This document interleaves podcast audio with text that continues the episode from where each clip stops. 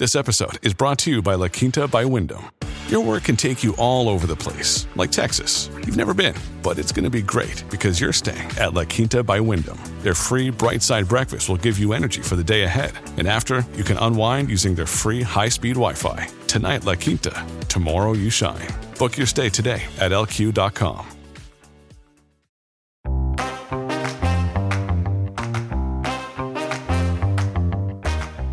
Ma voi ve la immaginate vostra nonna che dialoga con un avatar per capire dove, come pagare la bolletta della luce online? Oppure anche per capire come rinnovare, quando rinnovare la carta d'identità. Non si tratta di uno scenario poi così tanto eh, fantascientifico o proiettato nel lontano futuro, perché questa è già una soluzione che ha eh, confezionato e sta per proporre alla pubblica amministrazione il Consorzio per il Sistema Informativo del Piemonte CSI. CSI è nato nel 1977 su iniziativa della Regione Piemonte, del Politecnico e dell'Università di Torino, quindi è un ente che alla sua base ha il contributo e l'impegno di istituzioni pubbliche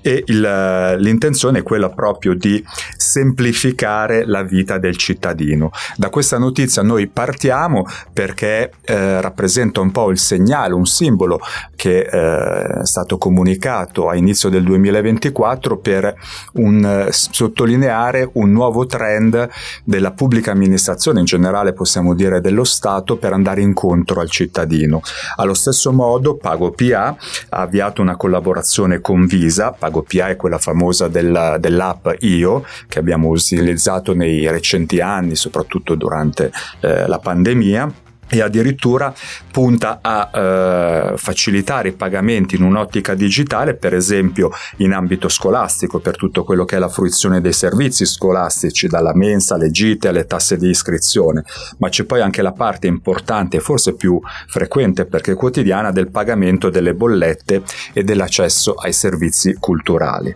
Già nei mesi precedenti, a ulteriore conferma di una tendenza sempre più importante, anche l'INPS ha reso noto che eh, sta sperimentando, utilizza in modo sempre più massiccio l'intelligenza artificiale per velocizzare quelli che sono i suoi processi interni. Tanto per fare un esempio comune, si parla di eh, tempi significativamente ridotti per i dipendenti dell'INPS nel momento in cui devono smaltire una forte mole di richieste da parte dei cittadini e in base a quelle richieste decidere a quale funzionario vanno per competenza. Il trend quindi è quello della trasparenza, ma è anche quello della velocità e sicuramente della sicurezza, sia nell'accesso ai servizi eh, della pubblica amministrazione, sia per quanto riguarda i pagamenti digitali verso la pubblica amministrazione tutto facile, tutto rose e fiori? Non si sa. Intanto perché vanno sperimentati nel concreto, ma soprattutto perché a fine anno è stata poi approvata la nuova manovra, ossia la legge di bilancio, quella legge eh, tramite la quale lo Stato indica, rende noto quali sono perlomeno le sue previsioni sulle entrate e le uscite complessive dell'organo pubblico. Quindi da una parte c'è un tentativo di andare incontro e supportare il cittadino, dall'altro c'è una materia che è molto complessa, tecnica di suo e sicuramente in evoluzione. Tanto per fare alcuni esempi, la manovra si poggia sostanzialmente su eh, due principali eh, misure, il taglio del cuneo fiscale e poi anche la rimodulazione dell'IRPEF. Questo perché noi parliamo tanto di consumi, parliamo tanto di eh, quanti soldi hanno a disposizione, soldi netti, veri, sonanti, quanti soldi hanno a disposizione le famiglie per poi soddisfare le proprie esigenze per poi consumare prodotti e servizi, ma bisogna fare anche un ragionamento di partenza su quale sia il loro reddito disponibile e su questo reddito ovviamente quanto impattano le imposte e le tasse, oltre che pagamenti di contributi previdenziali per esempio. Questo quindi diventa un momento a inizio del 2024 molto delicato perché le famiglie vanno supportate sicuramente come nei precedenti anni dove abbiamo visto prima la crisi da Covid, poi la crisi eh, innescata dalla guerra in Ucraina, poi l'inflazione. Non a caso si parla di permacrisi, cioè di una crisi che è permanente. E questo momento diventa a inizio 2024 particolarmente importante perché secondo l'Istat già da luglio a settembre del 2023 il reddito disponibile per le famiglie consumatrici è aumentato di un più 1,8%. Quindi qualcosa si sta risvegliando, i consumi sono dati se non in crescita sicuramente con un'attenzione maggiore verso prodotti e servizi a valore aggiunto e quindi verosimilmente più cari, posto che le famiglie terranno sempre d'occhio gli sconti, le promozioni e saranno attente a non spendere oltre il dovuto.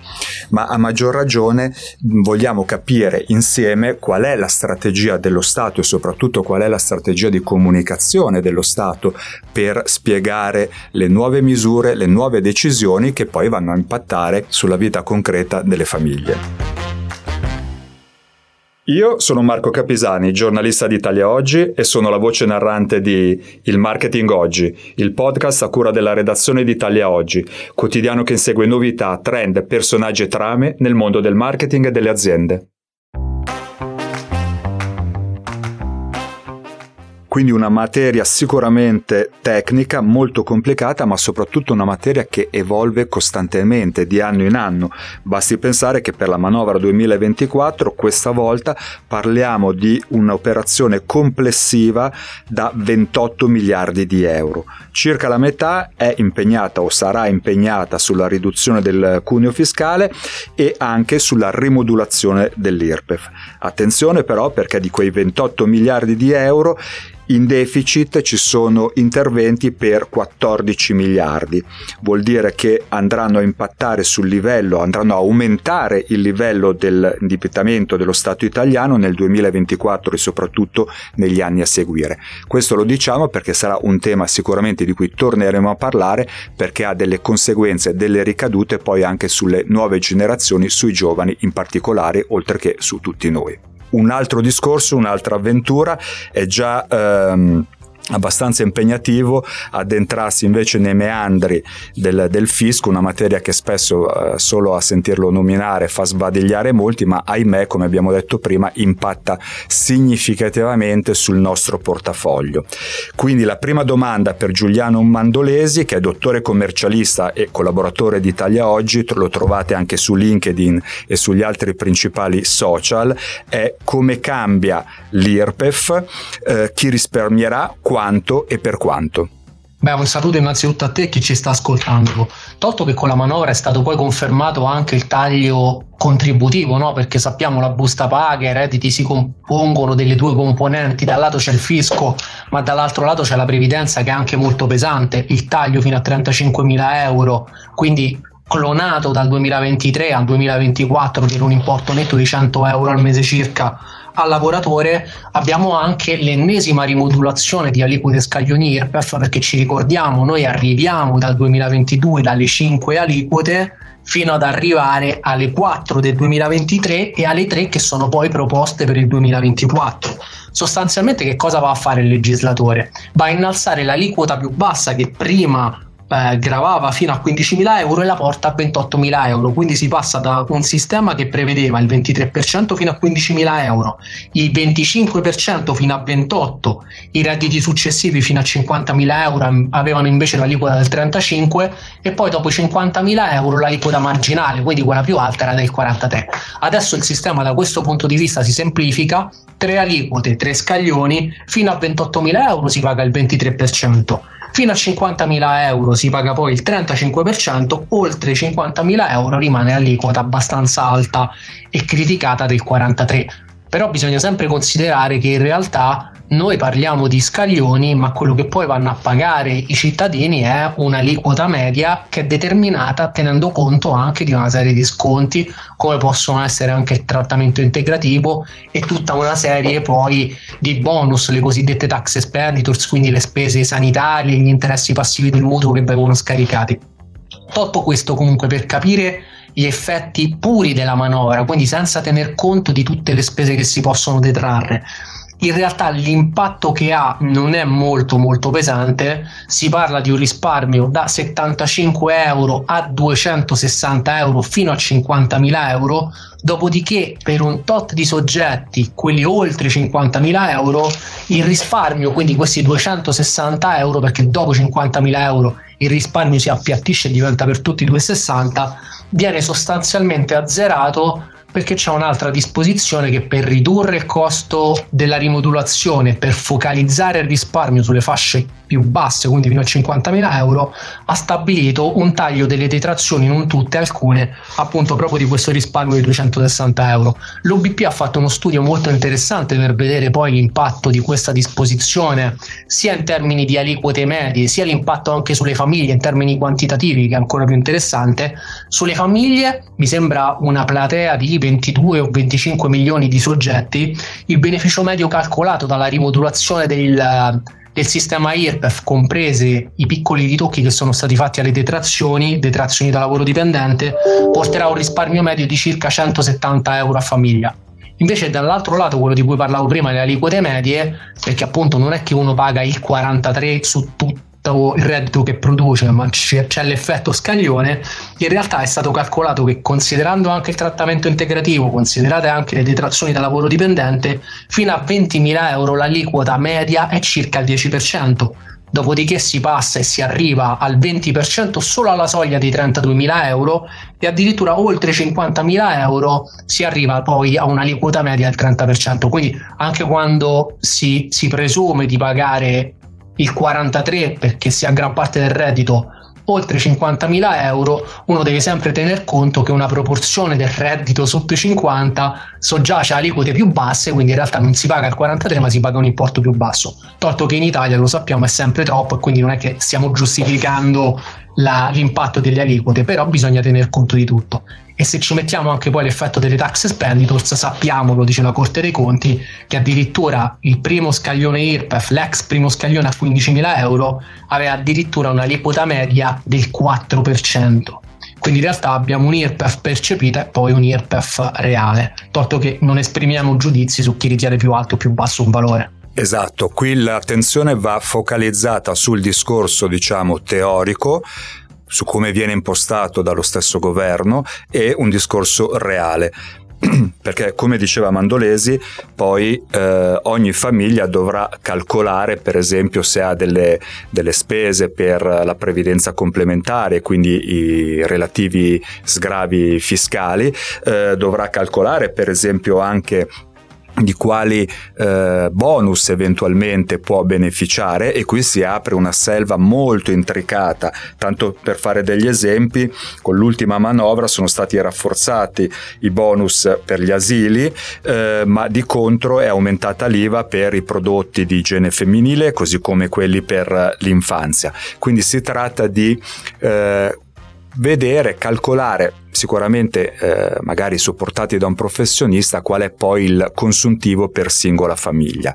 Può aiutare, anche se non è eh, di impostazione con un'impostazione molto divulgativa e generalista, il, l'ufficio parlamentare di bilancio UPB che eh, prima Mandolesi eh, citava.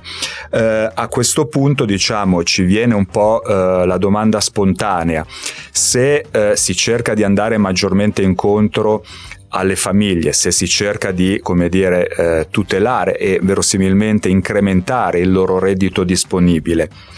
le famiglie riescono a essere veramente consapevoli di, queste, di, questa manovra da parte del governo, cioè a livello di comunicazione, che cosa si fa? O che cosa si potrebbe fare di più secondo te per coinvolgere le famiglie? Beh, questa è una riflessione interessante da fare perché secondo me si fa veramente, veramente troppo poco a questo livello qui. In realtà l'Agenzia delle Entrate sta sviluppando poi un canale comunicativo con i contribuenti, però su una serie di argomenti probabilmente troppo di nicchia. Se ad esempio si parlasse molto di più della riforma dell'IRPEF, delle aliquote, dei contributi che si versano, si renderebbero i cittadini molto più consapevoli e bisognerebbe informarli anche magari sui canali istituzionali rendendo la materia magari leggera anche su determinati tipi di disposizione. Non so se vi ricordate, ad esempio, qualche anno fa, non mi ricordo 2020 o 2021, quando passò l'obbligo delle detrazioni tracciate per per vincolo, cioè o si pagava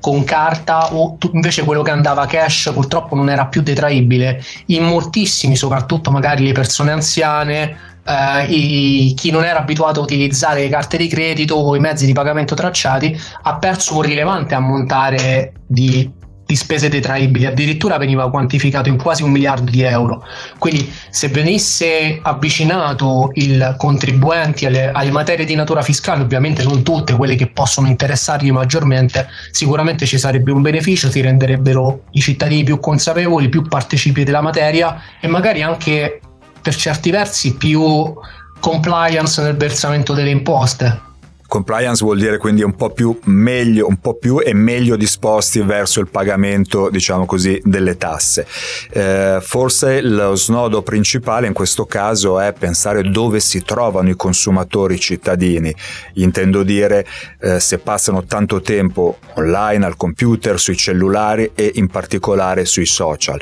Quindi la domanda per te questa volta è se hai presente o immagini delle pianificazioni di comunicazione comunicazione da parte delle istituzioni che passano per esempio anche attraverso i social media, utilizzano un linguaggio eh, più comune, più facile per avvicinarli.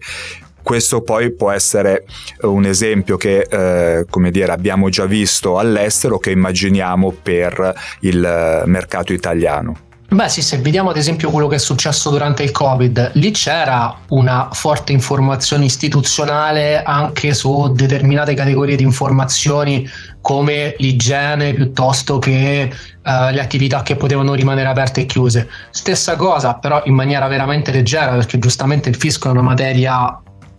complessa, articolata, potrebbe essere fatto a livello tributario, magari quando viene introdotta una detrazione, immagino una comune, le spese per il trasporto pubblico, fare una pubblicità micro 20 secondi, tanto in 20 secondi la detrazione la spieghi se è semplice, tanto che in Italia niente è semplice, però insomma in 20 secondi si potrebbe fare spiegando chi può usufruirne, che cosa deve fare, perché sennò poi il classico caso è quello che ci si presenta a fare la dichiarazione e ah no, quello non lo sapevo che era detraibile, no, questo non l'ho pagato con la modalità giusta, ad esempio anche le donazioni molte volte vengono con le donazioni fatte al, agli enti del terzo settore in contanti che non sono più detraibili, è un peccato perché così ci perdiamo tutti. Invece micro comunicazione social, anche canali istituzionali, secondo me sarebbe molto molto semplice. Ecco, entriamo ancora di più nel dettaglio insieme. Secondo te quali sono le lamentele che più spesso ti espongono, ti portano davanti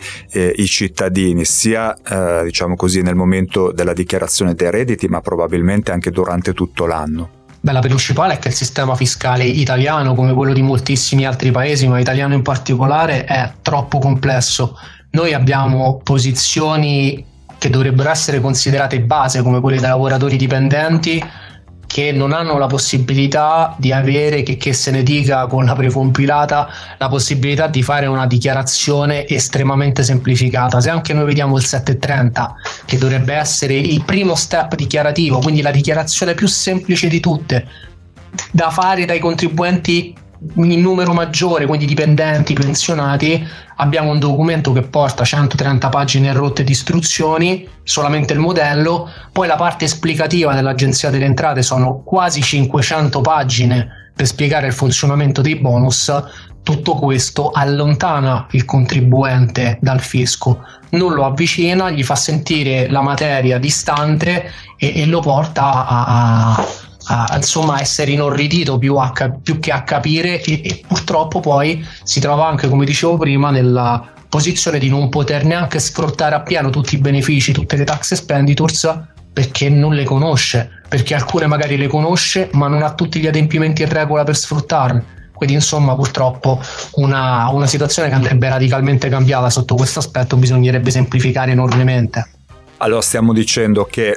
l'impostazione, lo Stato cerca di andare maggiormente incontro alle famiglie nel momento in cui immagina degli sgravi, dei bonus per delle spese specifiche, frequenti, quasi quotidiane. Per esempio abbiamo detto i prodotti per l'infanzia, ma anche quelli per l'igiene femminile. Dall'altro abbiamo però un cittadino eh, risparmiatore e consumatore che ha difficoltà ad addentrarsi in una materia così tecnica e in costante evoluzione. Eh, la domanda è se al di là del desiderata, della volontà dello Stato, poi tu hai colto negli ultimi anni pre, durante e post pandemia per esempio, comunque anche un impegno concreto del, mm, del governo, del, dei vari governi e dello Stato in generale per eh, supportare quelle che sono le spese quotidiane al supermercato, al mercato delle famiglie, cioè, cioè, c'è una maggiore attenzione, come dire, a quella che poi è la vita normale di un cittadino medio. Poi dal punto di vista fiscale supportare quel tipo di consumi diventa molto difficile perché l'unico modo fattibile potrebbe essere quello di toccare l'IVA, però toccare l'IVA significa purtroppo generare distorsioni perché che cosa succede se io vado ad abbassare l'IVA su un prodotto i contribuenti che hanno maggior beneficio da questo abbassamento non sono le famiglie poco abbienti, ma sono quelli che sono in grado di consumare di più.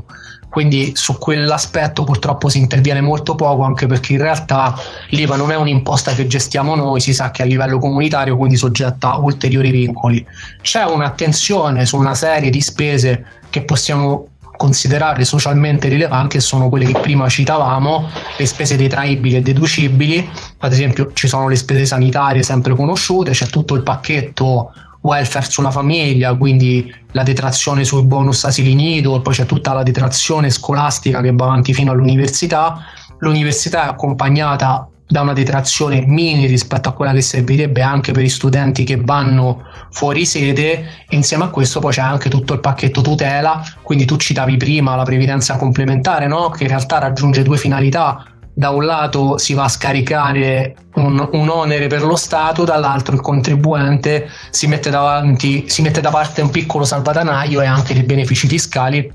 così come ad esempio le assicurazioni sulla vita e sugli infortuni, quindi si opera sempre in quel senso lì, tolto che poi purtroppo ogni volta che aggiungiamo un bonus, una detrazione, proliferano i documenti di prassi, le istruzioni, i cambiamenti. Guardiamo quello che è successo col super bonus in piccolo succede con tutti gli altri bonus purtroppo. Beh, però forse il manuale di istruzioni di 250 pagine a cui tu facevi riferimento, forse eh, come dire, è uno strumento necessario e anche fondamentale, intendo dire, a cui non si può rinunciare, come dire, per garantire una corretta ed equa applicazione magari della, eh, del, della, della manovra o della decisione di intervento presa. Oppure poi tu ci puoi dire che No, in realtà si può, come dire, aggirare questo ostacolo e dire addio finalmente a questi faldoni che, eh, come dire, inorridiscono e eh, fanno gelare il sangue ai cittadini. Ma sì, in realtà mi è rimasto, cioè sono rimasto stupito del fatto che è stata tentata una revisione delle tax expenditures adesso e sull'ammontare terrificante di X miliardi hanno scoperto che solamente uno era effettivamente eliminabile, però abbiamo una serie di detrazioni che sono veramente molto particolari, selettive, ne potremo fare a meno. Adesso non le voglio citare tutte perché diventerebbe, magari faccio arrabbiare qualcuno, le, le dico una, una, il bonus verde per arredare i balconi delle case non mi sembra una detrazione indispensabile, tolto che sicuramente adesso sui, sui social ci sarà qualcuno che scriverà no, per me è indispensabile, però obiettivamente nel mare magnum è una di quelle che potremo fare forse a meno, così come altre. Quindi bisognerebbe operare in questo senso semplificando, riducendo le spese effettivamente detraibili, lasciando 3-4 macro categorie, quelle più importanti, sanitarie, interessi passivi del mutuo, previdenza complementare, bonus edilizi e molte delle altre evitarle, perderle in modo da ridurre anche poi questi mega volumi che in realtà 250 tu citavi è solamente una delle tre parti delle istruzioni perché arriviamo, ripeto, a circa 500. Eh, brevemente, diciamo così, per chi è ancora più profano della materia, dacci una definizione in poche parole di tax expenditure perché l'hai citata più volte. Sì, le tax expenditures sono in realtà gli oneri detraibili e gli oneri deducibili, stiamo parlando di tutte quelle spese che danno un risparmio fiscale per parlare in maniera molto molto semplice. Le detrazioni sono quelle che vanno a battere l'imposta con percentuali che possono variare, ad esempio le spese mediche, io spendo 100 euro senza considerare le franchigie e ho un bonus fiscale che mi va a ridurre le imposte del 19% di quello che spendo. Stessa cosa agli interessi passivi dei mutui piuttosto che altre spese, ad esempio i bonus edilizi, il 50% sui lavori di casa.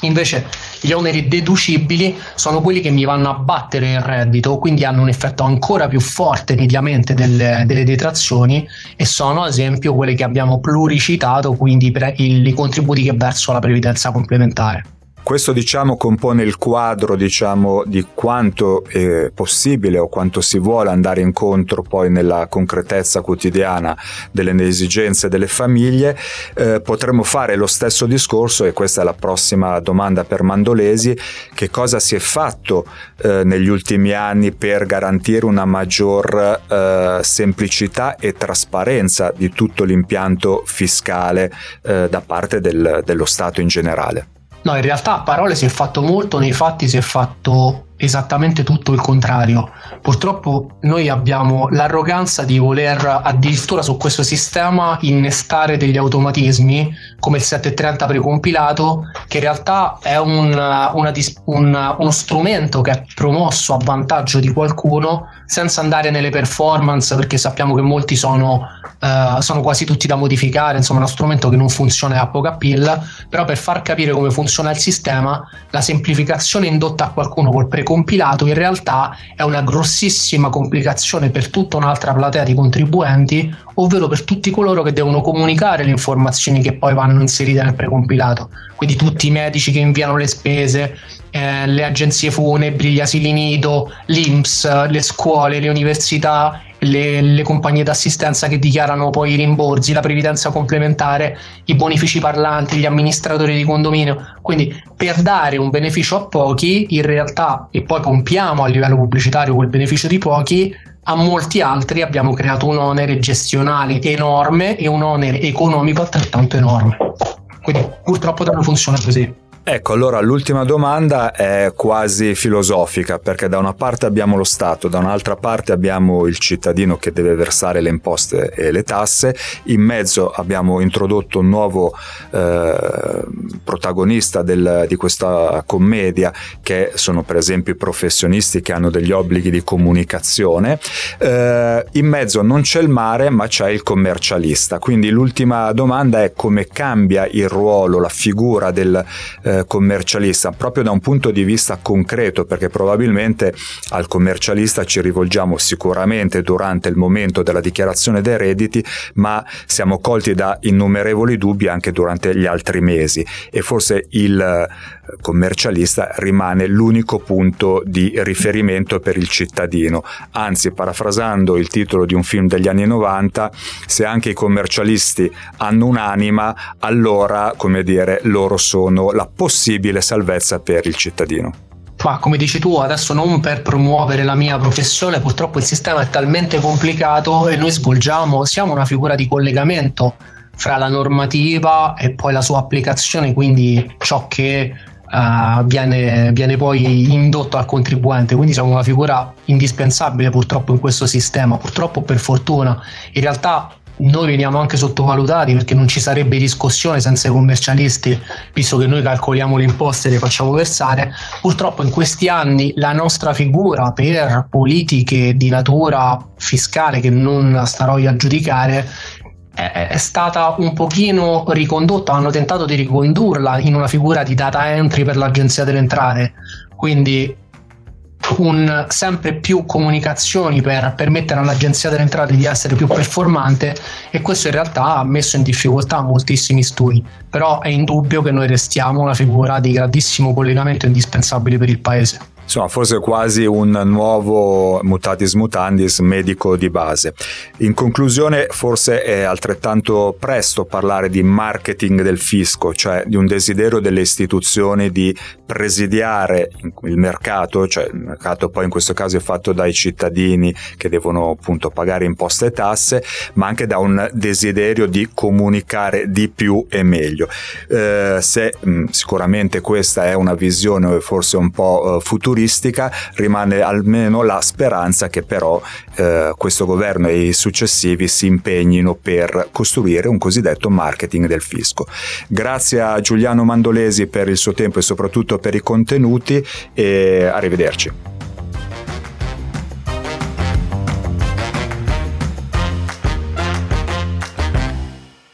Avete ascoltato il Marketing Oggi, un podcast a cura della redazione d'Italia Oggi, prodotto da Podclass e dedicato al mondo del marketing e delle aziende. Il responsabile della produzione e del montaggio è Francesco Giuliattini.